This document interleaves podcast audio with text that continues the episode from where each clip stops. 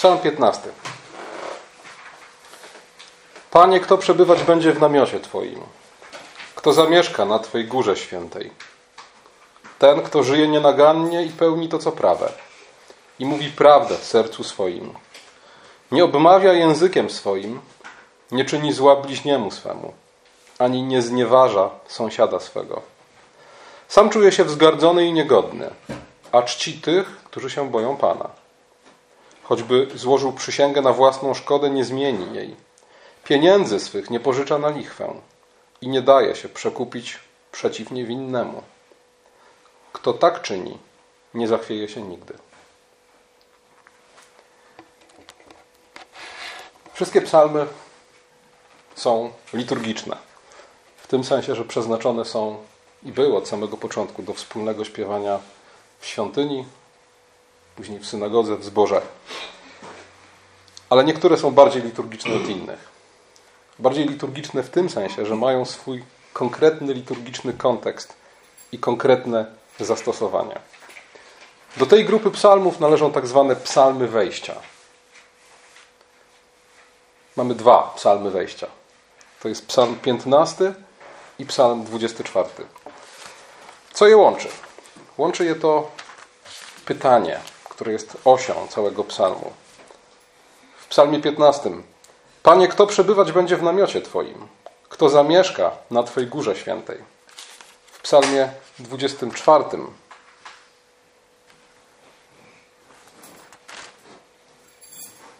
Któż może wstąpić na górę Pana i kto stanie na Jego świętym miejscu? Kto pyta? Kto odpowiada? Najprawdopodobniej, jak doskonale wiecie, psalmy są przeznaczone do responsoryjnego śpiewania. Najprawdopodobniej oba te psalmy wykonywane były w ten sposób, że przy wejściu do świątyni zadawano takie pytanie. Najprawdopodobniej kapłani wołali, pytali: Kto może przebywać w Twoim namiocie? Kto może zamieszkać na Twojej świętej górze? Kto może przekroczyć bramę, przed którą teraz stoisz? Przyszedłeś do świątyni? Pytamy Cię, kto może wejść do tego świętego miejsca? I chór najprawdopodobniej odpowiadał. Kto może? Ten, kto żyje nienagannie. Ten, kto pełni to, co prawe. Ten, kto mówi prawdę w sercu swoim. Nie obmawia swego bliźniego. I tak dalej, i tak dalej. To jest bardzo częsty motyw w psalmach. Zwłaszcza w tych psalmach, które są w jakiś szczególny sposób przeznaczone do celów liturgicznych. Motyw zgodności pomiędzy kultem i życiem motyw zgodności pomiędzy tym, w jaki sposób oddajemy cześć Bogu i w jaki sposób żyjemy na co dzień. Zgodności tego, co wypływa z naszych ust przed Bogiem, tego, co wypływa z naszych ust wobec braci. W pogaństwie, zwłaszcza w tym pogaństwie starożytnym, pomiędzy kultem a etyką właściwie nie było żadnego bardziej bezpośredniego związku.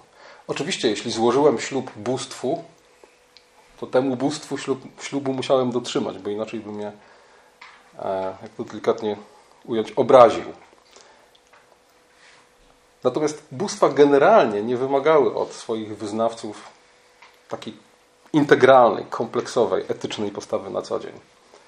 Rzymianie wierzyli, że pomyślność każdego z nich z osobna i całego miasta zależy tylko i wyłącznie od tak zwanej pietas, czyli od tego, czy w prawidłowy sposób oddają Bogu cześć. Czy w należytym stanie są świątynie, czy w należyty sposób sprawowany jest w nich kult, czy ja sam w należyty sposób się temu kultowi oddaję.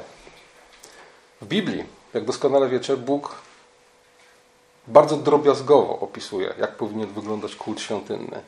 A zatem w Biblii też bardzo istotną rzeczą jest oddawanie czci Bogu we właściwy sposób, w sposób, który jest mu miły. Biblia opisuje kolejność składania ofiar, sposób składania ofiar.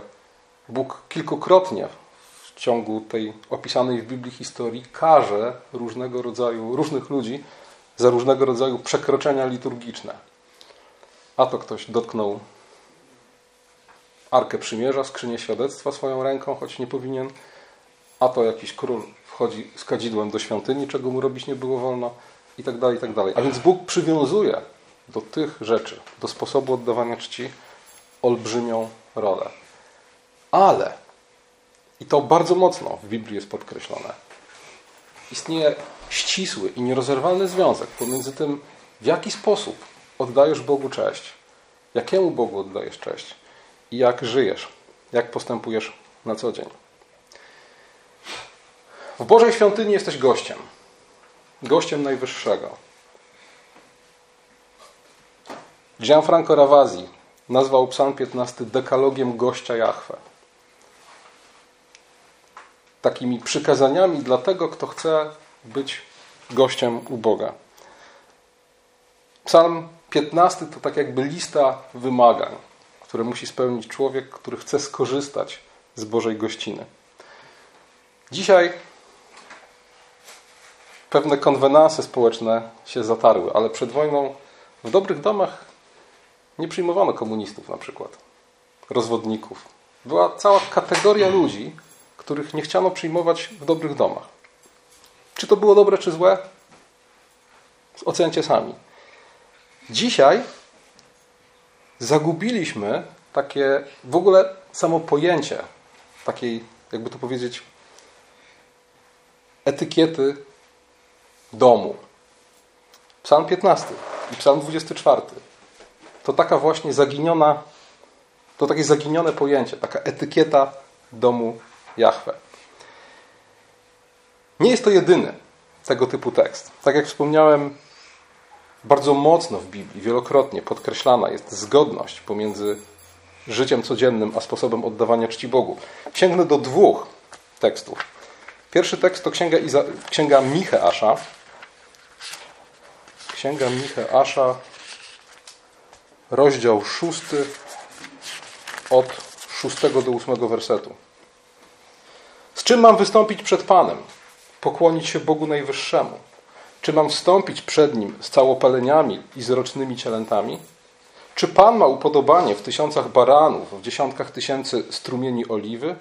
Czy mam dać swojego pierworodnego za swoje przestępstwo, własne dziecko na oczyszczenie mojego grzechu? Oznajmiono Ci, człowiecze, co jest dobre i czego Pan żąda od Ciebie. Tylko abyś wypełniał prawo i okazywał miłość bratnią i w pokorze obcował ze swoim Bogiem. A tutaj pytanie, czego Bóg jeszcze ode mnie wymaga? Jeszcze więcej kultu, jeszcze więcej ofiar, darów. Bóg wymaga, abyś wypełniał prawo, okazywał miłość bratnią, w pokorze obcował ze swoim Bogiem. I Księga Izajasza, 33 rozdział, wersety 14 do 16, od 14 do 16.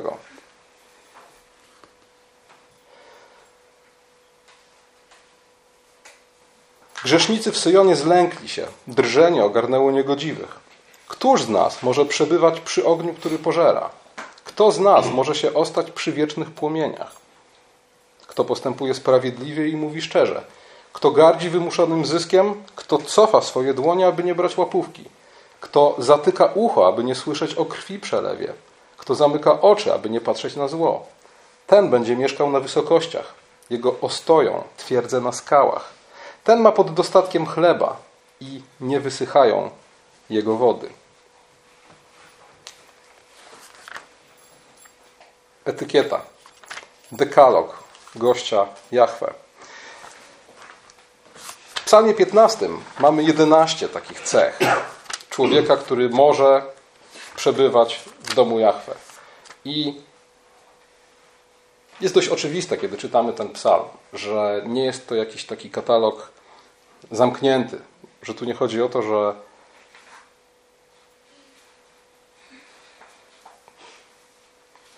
akurat te konkretnie 11 rzeczy, akurat te konkretnie 11 cech e, mają znaczenie i nie ma znaczenia nic innego. To jest raczej próba podsumowania tego, jaką postawą powinien się kierować gość Jahwe, jak powinien na co dzień żyć. Talmud komentuje psalm 15 w ten sposób, że Dawid sprowadził 613 przykazań Tory do 11 przykazań. A więc Talmud komentuje ten psalm 15 jako streszczenie Bożego prawa. A więc kto może przebywać przed obliczem Boga? Kto może zamieszkać w Jego świątyni? Kto może skorzystać z Jego gościny? Ten, kto żyje według prawa. Ten, kto postępuje zgodnie z Bożą wolą.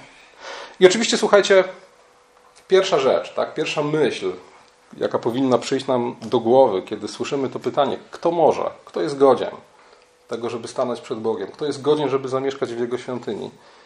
A pierwsza myśl to Chrystus. I jedną z głównych funkcji tego psalmu jest wskazanie nam na Chrystusa, jako na jedynego, który może, jedynego, który jest godzien stanąć przed Bogiem, zamieszkać u Niego, być Jego gościem.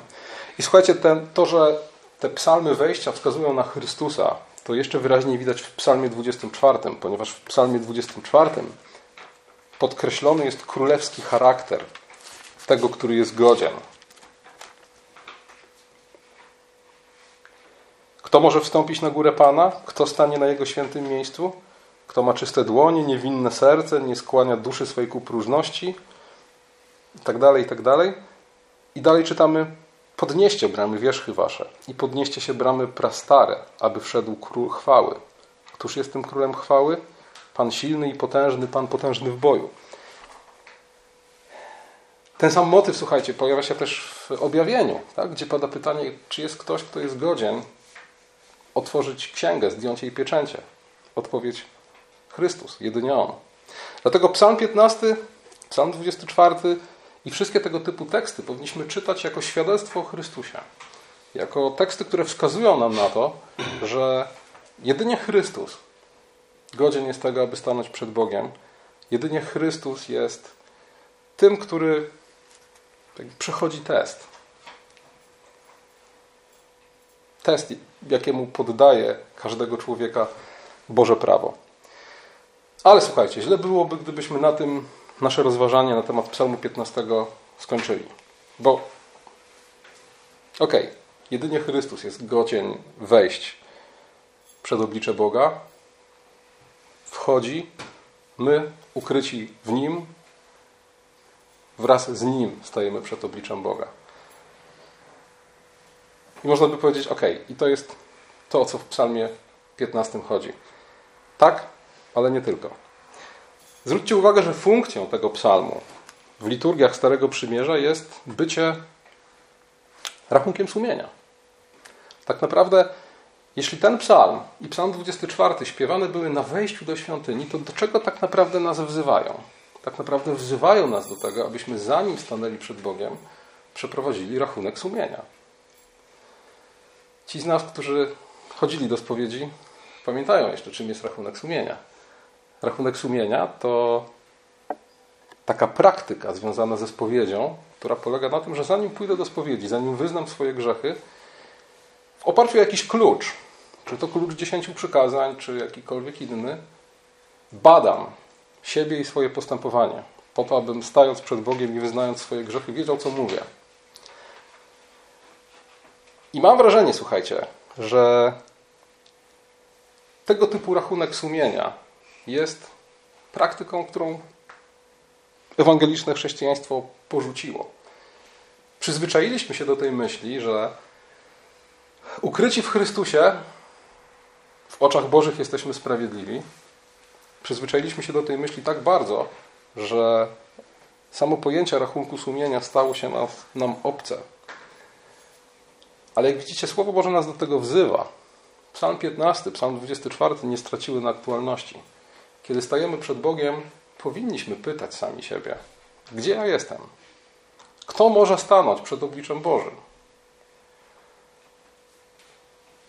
I znowu słuchajcie. To jest ta pułapka, w jaką wpadamy przy wyznawaniu grzechów, o czym kiedyś mówiłem, że chętnie się przyznajemy do bycia grzesznikiem w ogólności, dużo mniej chętnie do konkretnych grzechów.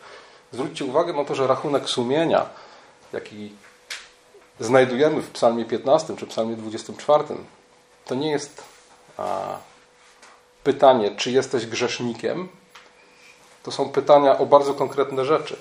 Czy mówisz prawdę, czy obmawiasz, czy jesteś pokorny, czy czcisz tych, którzy się boją Pana, Czy dotrzymujesz przysięgi, którą złożyłeś, a która okazuje się ostatecznie dla ciebie niekorzystna? Wydaje się, że porzucenie rachunku sumienia jako pewnej praktyki ma bezpośredni związek z tym, o czym Bonhoeffer pisał, kiedy pisał o taniej łasce. O skredytowanym przebaczeniu, na poczet którego wydaje nam się, że możemy żyć jak nam się podoba. Pod pozorem łaski, pod pozorem zaufania Bożej łasce, łatwo przechodzimy dzisiaj do porządku dziennego nad tym, w jaki sposób żyjemy na co dzień. Bo jeśli w Chrystusie skredytowano nam przebaczenie, jeśli w Chrystusie zmazano wszystkie nasze grzechy, jeśli tylko w Chrystusie możemy zostać odziani w sprawiedliwość i stanąć przed obliczem Bożym, to zbyt szybko dochodzimy do wniosku, że reszta nie ma znaczenia. Zbyt szybko dochodzimy do wniosku, że no, tak już po prostu jest. Jesteśmy grzesznikami. Problem, słuchajcie, polega na tym, że prawdziwej pewności zbawienia nie wolno nam oprzeć ani na fałszywym samozadowoleniu, ani na takim fatalistycznym pogodzeniu się z tym, że no jestem grzesznikiem i tak już musi zostać. Prawdziwą pewność zbawienia musimy oprzeć na bojaźni i drżeniu, o czym apostoł Paweł pisze w liście do Filipian w drugim rozdziale, w dwunastym wersecie. Z bojaźnią i drżeniem zbawienie swoje sprawujcie. I oczywiście, słuchajcie, nie chodzi o to, żeby się bać. Tak? W Chrystusie nie musimy się bać. W Chrystusie możemy być pewni przebaczenia grzechów.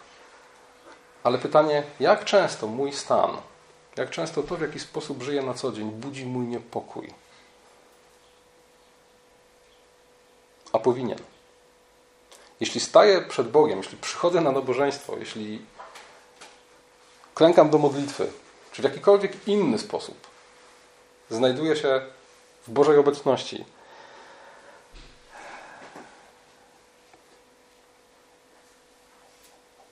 to naprawdę ma znaczenie, jak żyję na co dzień.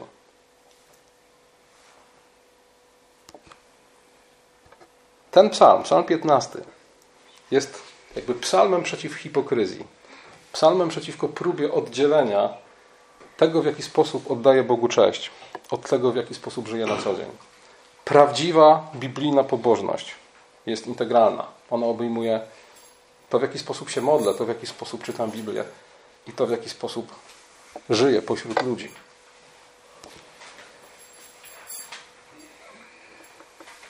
Apostoł Jakub porównuje prawo Boże do zwierciadła, w którym człowiek się przegląda i widzi, jaki jest. Psalm 15 jest takim właśnie zwierciadłem prawa. Jest takim tekstem, w którym możemy się przejrzeć i zobaczyć, jacy jesteśmy.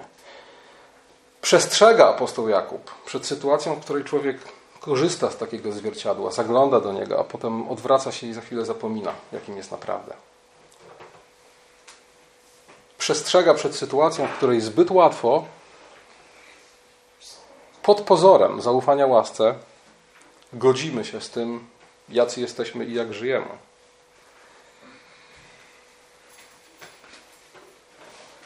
Zwierciadło prawa. Psalm 15 powinno prowadzić nas w pierwszej kolejności ku poczuciu bezsilności. Bezsilności bez Chrystusa. Pytanie, kto może przebywać w Twoim namiocie, kto może zamieszkać na Twojej świętej górze, w pierwszej kolejności powinno prowadzić nas do odpowiedzi: Nie mogę. Nie mogę zamieszkać na świętej górze Pana, o ile nie ukryję się w Chrystusie, o ile nie zostanę w nim ukryty i w Jego sprawiedliwość odziany.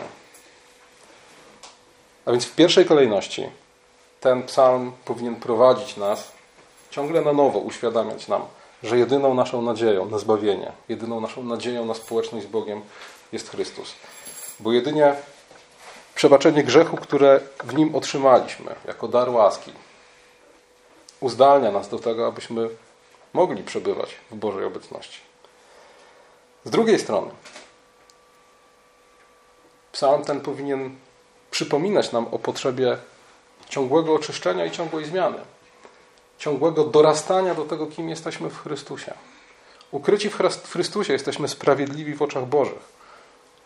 Ale Bożym planem, Bożym zamiarem wobec nas jest uświęcenie. jest to, abyśmy dorastali do tego, kim jesteśmy.